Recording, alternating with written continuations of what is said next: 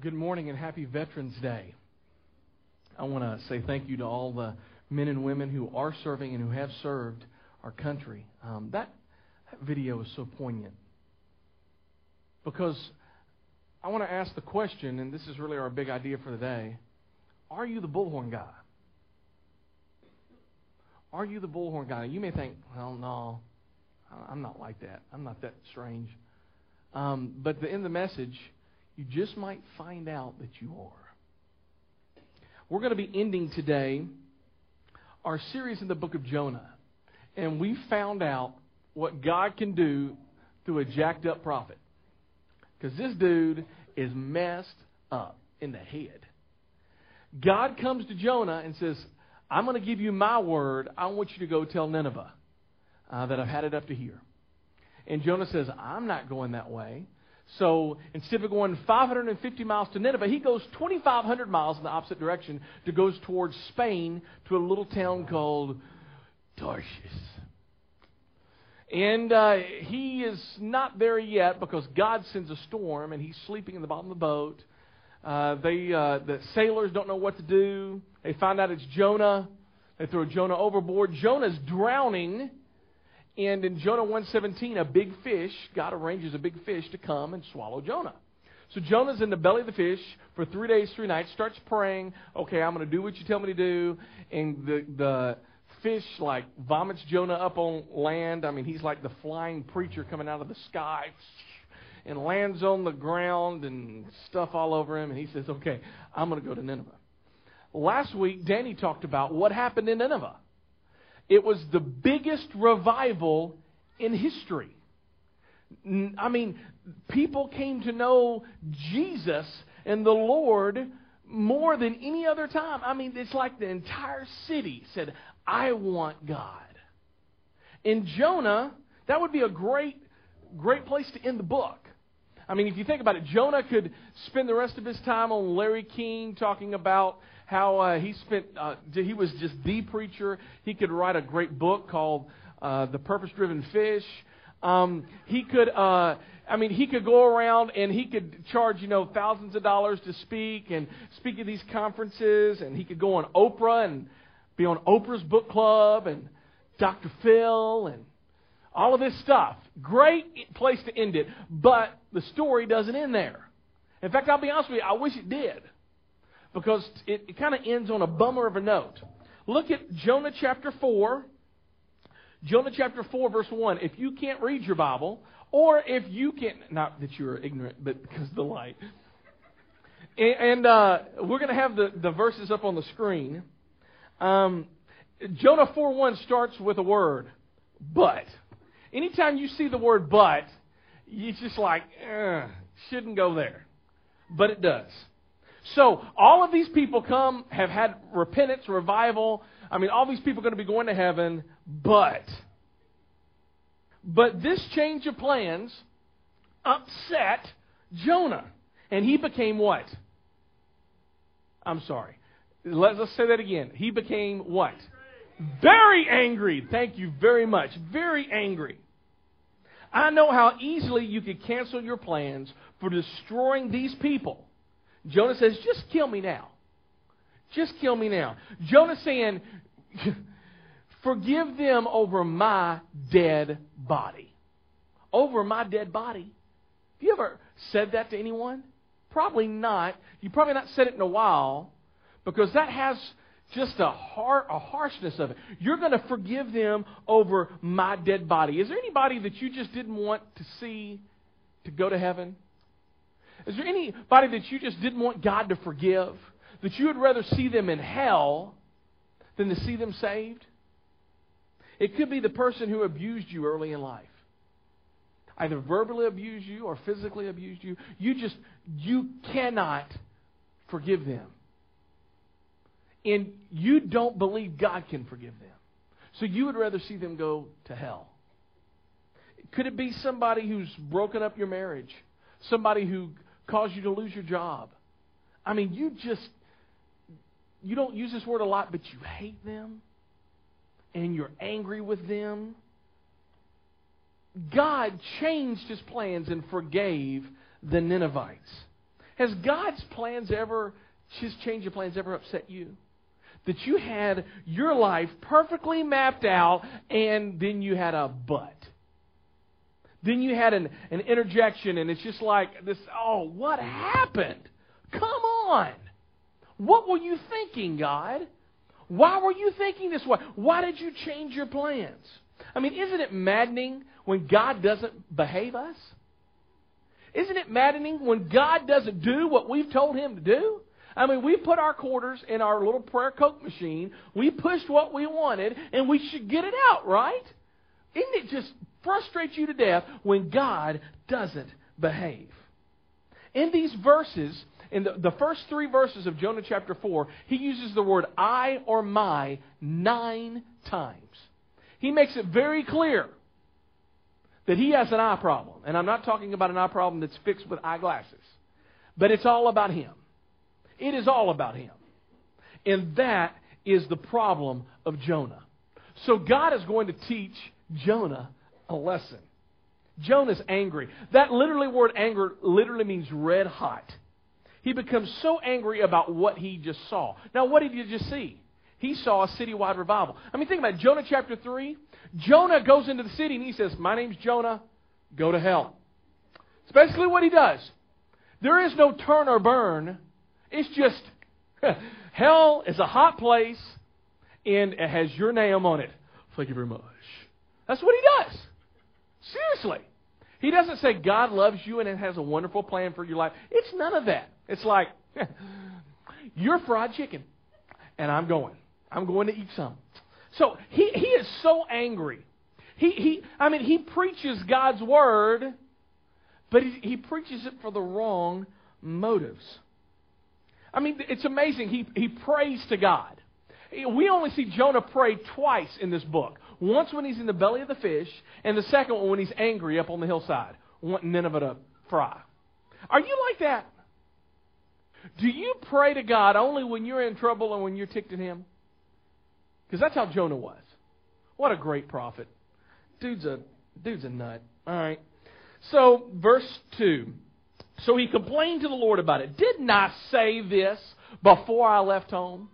I mean, he's at home sitting on his couch before God ever came to him with this word of the Lord. He's at home sitting on his couch with the remote, eating food that ends in Edos.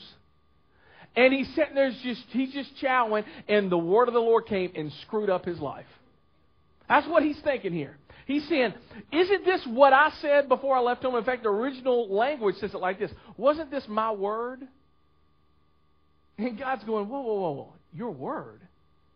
You have no word here the word of the Lord came to Jonah, and Jonah says, But isn't this my word? It's very arrogant. Isn't this what I said? I, I did what you did. Now you keep up your end of the bargain, God. Kill him. Kill him. Isn't this, didn't I say this before I left home, that you would do this, O Lord? This is why I ran away to Tarshish. I knew. So he has some great knowledge here. He's been reading the Bible. He grew up in Sunday school. I knew. Now, he's quoting Exodus chapter 33 here. I knew that you were a gracious and a compassionate God, slow to get angry, and filled with unfailing love. How does he know that? Because he learned that in the belly of the fish. Remember when we talked about that? That the belly of a fish is not a great place to live, but it sure is a good place to learn. He learned about God's grace and mercy while covered in fish gastrointestinal junk. All right? So I know that you're gracious and compassionate, God, slow to get angry and filled with unfailing love. I knew how easily you can cancel your plans for destroying these people. Just kill me now. Just kill me now. And I gotta be honest with you, if I was God, you know what I'd do? I'd kill it. Say, okay, you're done. I'm pulling the plug. You're out of here. Aren't y'all glad that I'm not God? And you're going, sure enough. All right. Just kill me now, Lord. I'd rather be dead than alive because nothing I predicted is going to happen. Well, oh. Jonah reverts back to his old ways. This is not the same person that we saw in the belly of the fish. This is not the same person who's, who's praying to God and who's singing to God in Jonah chapter 2. Even though God hadn't delivered him yet, he's not on the shore. He's still in the belly. He's praising God. He's quoting, Your mercies are new every morning. I mean, he's talking. He's talking a good game. But look at here. This is not the same person. The, the, the, the person we see in Jonah chapter 4 is a different person than we see in Jonah chapter 2. And I want to know are, are you like that? I wonder if any of us are on chapter 4 when, and we're acting like we did after we've had our chapter 2 experience. Beware of instant changebacks because it's very easy to go back to your old ways. It's very easy. It's easy to fall back. It's easy to just do the things that you've been doing and get in the same rut that you were in before God delivered you. Beware of changing back. Verse 1 and 2, I'm going to read again. Chapter 4. But this change of plans upset Jonah. And he became what? There, all right, wonderful. So he complained to the Lord about it. Didn't I say this before I left home that you would do this, Lord? That is why I ran away. Now we see the reason why he left. He got on the boat going towards Tarshish. I knew that you were gracious and compassionate, slow to get angry. You don't like to hurt and harm people. That's how God is. And filled with unfailing love. That word unfailing love is the Hebrew word for grace. You're all about grace. You're all about grace. I knew how easily you could cancel your plans for destroying these people. Jonah is ticked over God's impartial grace. You see, Jonah thinks that he's better than these Ninevites. Have you ever thought you're better than anybody? Well, I'm better than them because I go to church. God loves me more than he loves them. Eh. You're wrong. Well, I'm a better person than because of I make this much money, or I'm in I, I'm in this club, or I have this skin color. Give me a break. God loves everybody. He gives impartial grace to everyone. I, what I believe Jonah's trying to say here is God, I believe you have poor taste. You shouldn't be saving these Ninevites. You have poor taste. Do you know who they are? Do you know what they've done? And God says, you know what? Their sins are in the past. They've come to me. I love them. I love them. And it's what's so cool is God does that with each and every one of us. He even did it to Jonah. God's going, you know what? I remember you ran for me, but you know what? I've forgiven you. You've asked for forgiveness, and that's in the past. That's in the past. So he flips out. Know this God's anger is always his last resort, never his first. God's anger is always his last resort, never his first. Romans chapter 2 says this God's kindness leads you towards repentance. That is exactly right. God wants us to turn, and He's kind to us so that that would happen. His kindness leads us towards repentance. Have y'all ever disciplined your kids out of anger? I got to be honest with you, I have. It's never good. Anytime you discipline just out of anger, we kind of flip off and, and fly off the handle. God never does that. He doesn't just flip out. That's it. When I get you home, boy, you're done.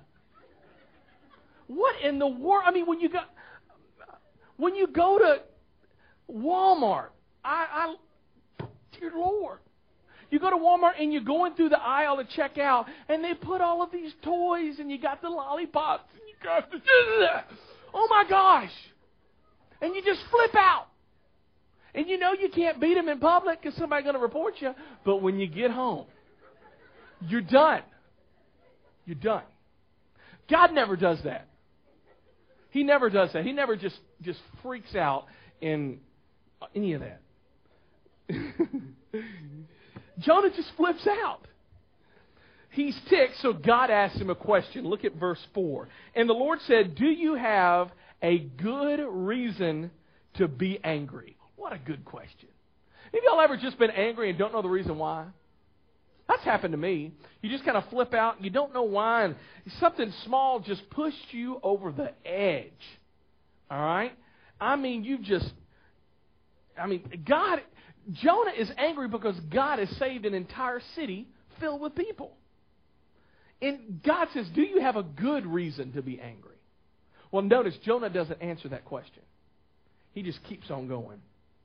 Let me say this. Anytime we tend to overreact or lash out at someone out of anger, that is a good indication that somewhere in our life we are bitter towards someone. Somewhere in our life, in our past, we are refusing to give, a lack of forgiveness. You see, Jonah was refusing to forgive the Ninevites because they were bitter enemies against his country. And remember, this is modern day Iraq, Nineveh is. Who are you willing to, un- to, to not forgive? I mean, and you may have great reasons to forgive them. And this is what we have a tendency to say. I, this is not on my notes, but just follow with me on this. Sometimes we say, if I forgive them, then I, I no longer um, give validity to what the hurt they did with me. Yes, they did hurt you, but God commands you to forgive. Jesus says, love your enemies and pray for those who persecute you. You see, when you get anger and you're bitter and you choose to unforgive, uh, to not forgive anyone, does that hurt them or you? You better believe it. I mean, when you're angry and you're ticked and you're grinding your teeth, and you're up at night because you can't sleep and you got ulcers and all this stuff, that doesn't hurt them. It's hurting you. So forgive them. Forgive them. It's amazing. God forgives you and I, even though we do such horrible things, day by day, week by week. God is calling you to forgive them. Bless you. All right. So, God asked the question Do you have a good reason to be angry? It's actually more better translated this Does your anger bring about any goodness? Is there any good in your anger? You know, there can be good anger, there can be a righteous anger. But there can also be bad anger. Well, how can you tell the difference? Look at Ephesians 4 26. I'm going to read this. If you go with me, just put your hand in Jonah because it's going to take you 30 minutes to find it again, all right? Um, Jonah, uh, Ephesians says this In your anger, do what? Do not sin. Don't let the sun go down while you are still angry. That's how you know. How many of y'all ever went to bed angry with your spouse? Come on, let me see your hands. I can raise my hand up. All right? Been there. God says this don't let the sun go down on your anger. Then you say, well, I'd be up all night with them. You're right. You're exactly right. Don't let the sun go down on your anger. Why? Look at the next verse. Don't leave room for the devil to work. You see, when you are bitter and you don't forgive and you're angry and you let the sun go down, what happens is you give the devil room to work. And that's exactly where Jonah's at. Jonah has given the devil total room to work because he's got a bad attitude. Bad attitude. Look at verse 5 of Jonah chapter 4. Then Jonah went out east of the city and made a shelter to sit under while he waited to see if anything would happen to the city. So he goes outside the city pouting goes outside, he gets on a cliff, crosses his arms. He says, Okay, I'm going to wait. I said 40 days, and I believe that when he preached this message, it, it, I think everything happened on the first day. So he gets out of the city and he wants to wait. So he's, he's, he's doing his tick marks on a rock. One, two, three, four, five, slash. Six, seven, eight, nine, ten. Don't you know that was a long 40 days for Jonah? He's sitting there angry. I mean, picture Jonah. I mean, he is up. He's got box seats. He's up there. He wants to see the show. He wants to see some fireworks. He's got his ice cold Coca Cola. He's got his buttered popcorn. His heart is still far away from God, and he wants to see some burning flesh. He wants to say, Woo! I want to see the show! Because he knows that he went just a couple days before, he got the bullhorn you're going to hell. You're done. Thank you very much. And then I believe he maybe even sang some songs. God will, God will rock you, uh, rock you, uh. Oh, what about this one? Na na na na, hey, goodbye. He was the bullhorn guy. I mean, he wants to see he wants to see the other team stomped. He's nut. And hear me. You and I can be just like Jonah. Keep on laughing because it's coming to us in just a sec. So he goes up and he goes up, and, and remember, in, in Iraq, modern day Iraq, it can get 120 degrees. So he goes up and he builds this shelter. He builds this little shelter to get some kind of comfort from the heat. Now, where did he learn to build this shelter that it talks about in verse 5? It, it wasn't because he was a Boy Scout, even though I don't think he was a very good Boy Scout, the whole be prepared thing. Where did he learn to build this shelter? This is interesting in Leviticus 23, now I just didn't call you a name. That's Leviticus. It's a book in the Old Testament. In Leviticus 23, God tells his people, the Jews, to celebrate a holiday, kind of their Independence Day. Ours is July 4th. Well, there they celebrated their Independence Day from Egypt because they were in bondage in Egypt. And God says, I want you to celebrate it. This would be a day that you all get off work. Holiday just like tomorrow. All right? So, I want you to celebrate this holiday, and it was called the Feast of Booths. Now, it's kind of strange, but let me tell you what they did. It's a feast of shelters. What they would do, I'm reading out of Leviticus 23, verse 40. Collect palm fronds, palm branches, and other leafy branches and willows that grow by the streams. You must observe this seven day festival to the Lord every year. This is a permanent law for you, and it must be kept for all future generations.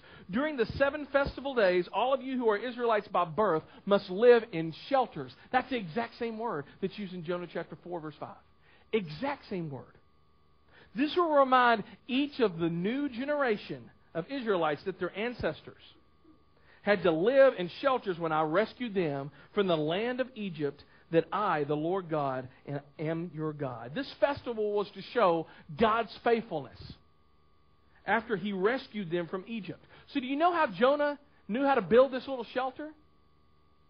Jonah learned how to make these shelters by every year. Every year he did this by weaving these long branches, by celebrating this festival, from year after year celebrating the goodness of God. So he's up on top of this cliff looking down at the city of Nineveh, weaving these branches that he knows how to do because he celebrated the deliverance of God and he wants to smell rotting, burning flesh. That's just strange. That's strange that somebody could experience so much of God's grace, can be so bitter. Or is it that strange? I believe so many times we can be just like Jonah and we can be like the bullhorn guy. Some of the most hateful people I know are church people. The ones who've experienced the grace, the goodness, and the deliverance of God. Christians are some of the worst tippers. I mean, you can leave here and go to lunch, and you're going to give somebody a quarter. You know, that ain't right. That ain't right.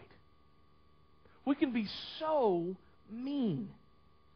We don't show grace to others, but what we do show is judgment. And one of the things that Danny had mentioned last week, for God so loved the world that he gave his only begotten Son, that whosoever would believe in him should not perish but ever, everlasting life. We know that when we sit at football games. Verse 17. God sent his Son into the world not to condemn the world.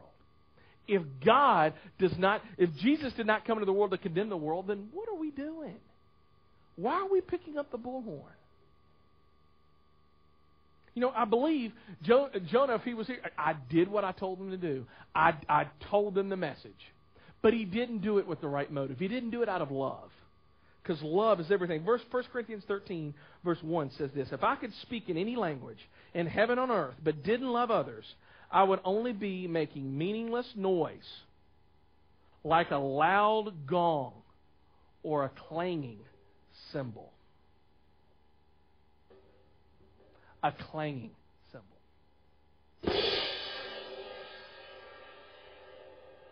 How many of y'all want me to not to do that one again? that is how we sound when we have no love. Because it is all about love.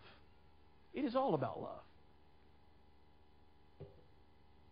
We must speak the truth, but we must speak it in love. So, what does God do for Jonah? Verse 6. And the Lord God arranged a leafy plant, just like He arranged a fish, arranged a storm. He arranged a leafy plant, and it soon spread its broad leaves over Jonah's head, shading him from the sun. Remember where this is taking place 120 degrees. It's hot. All right? This eased some of the discomfort, and Jonah was very grateful for the plant. Oh, praise Jesus. Thank you, God. Thank you so much for this shade. We love you. Praise Look at he, this eased some of his di- discomfort. Who is it all about? It's all about him. Because it's all about him. It's all about him. Lord, I'm so happy. Thank you. Notice his emotions are, are he, he's down one minute. He just wants him to die. And then the next minute, he's all high. He's wonderful. Thank you, Jesus. All right? And this is all without drugs. Um, he's he's low and he's high and he's low and he, you know what? You know why he's like that? Because his circumstances changed. You see, it's amazing when your circumstances change, your feelings change. See, some of you are really sad in here today. And if I got out, if I had the money, and if I got out a check and wrote you a million dollar check, and it was you could cash it, do you think you would be happy then?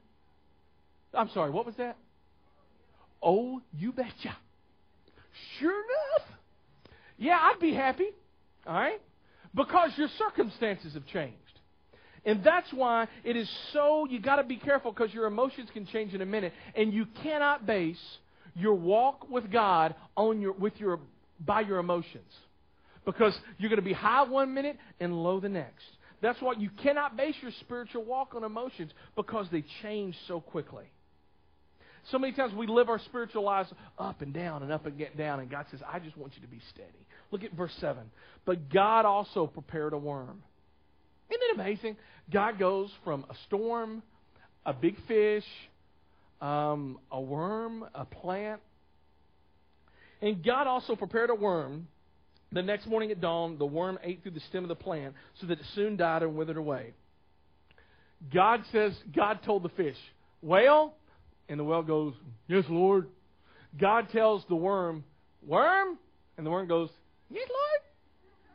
I mean, it's amazing. Everybody is obeying God except who? Jonah! This dude, I'm amazed. And let's keep on going.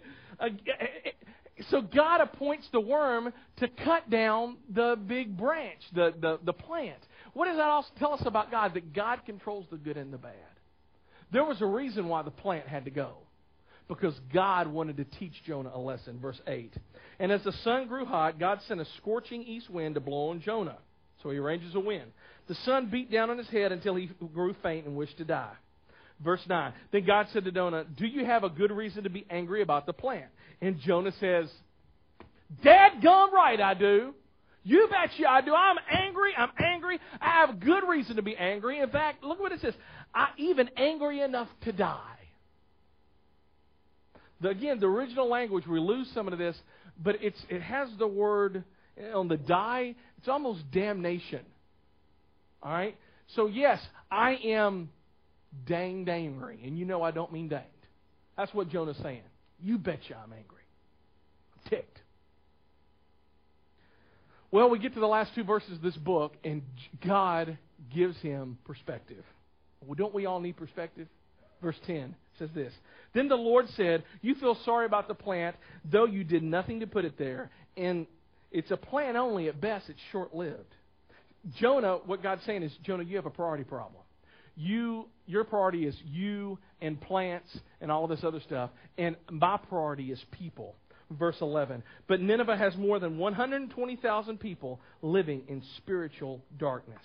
There are more than 120,000 people who do not know God. And God says, I have people that I care about, and you're ticked about a silly plant. Get over yourself, is what God's saying here.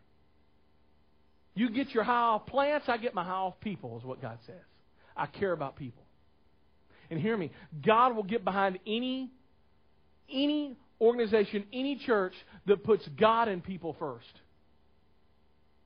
Verse 11, but Nineveh has 120,000 people living in spiritual darkness. Now, if that's not enough, look what it goes on to say. Not to mention all the animals. Where does that come from? shouldn't I feel sorry for God says, listen, if the people, even if you're angry at the people, man, they got hamsters down there. They got some dogs. There's some parakeets. The cats, they deserve to die. I mean, let's just let's just be honest. I said it. Hey, send me your emails, Chris at exit1church.org. Anyway, God said, listen, if, if you don't even care about the people, what even about the animals? And you know what? The book ends right there. Blank screen. Ends right there. What does Jonah do? And it's really the question that I have to ask you what will you do? Will your priorities, what will your priorities be? Will you value people or will you value everything else, including yourself? As we end today, I really do believe that Jonah came around and that he, re- he really got right with God. You know why? Because somebody had to write the book. I believe Jonah wrote this book. And I believe that he didn't sugarcoat his silliness or his bad attitude. He said, I really was this much of a geek. I really was. I was really this selfish. And I'm telling you because we all have this tendency to be this selfish. Let's pray. Lord, Lord, as we went through the book of Jonah, Lord, I've just been so burdened because as much as I make fun of him, I see myself in him so much. Lord, I can be bitter. I can be angry. Lord, I can be angry even though you've graced me so much and you've given me so much love. Lord, I pray that all of us in here, that we would always be reminded how much you love us and how much we should love others. Lord, your word says that they should know that we are Christians by our love. Lord, I pray that you would make me more of a loving, kind, gentle person. And Lord, that you would make us all. For it's in Jesus' name that we pray. Amen.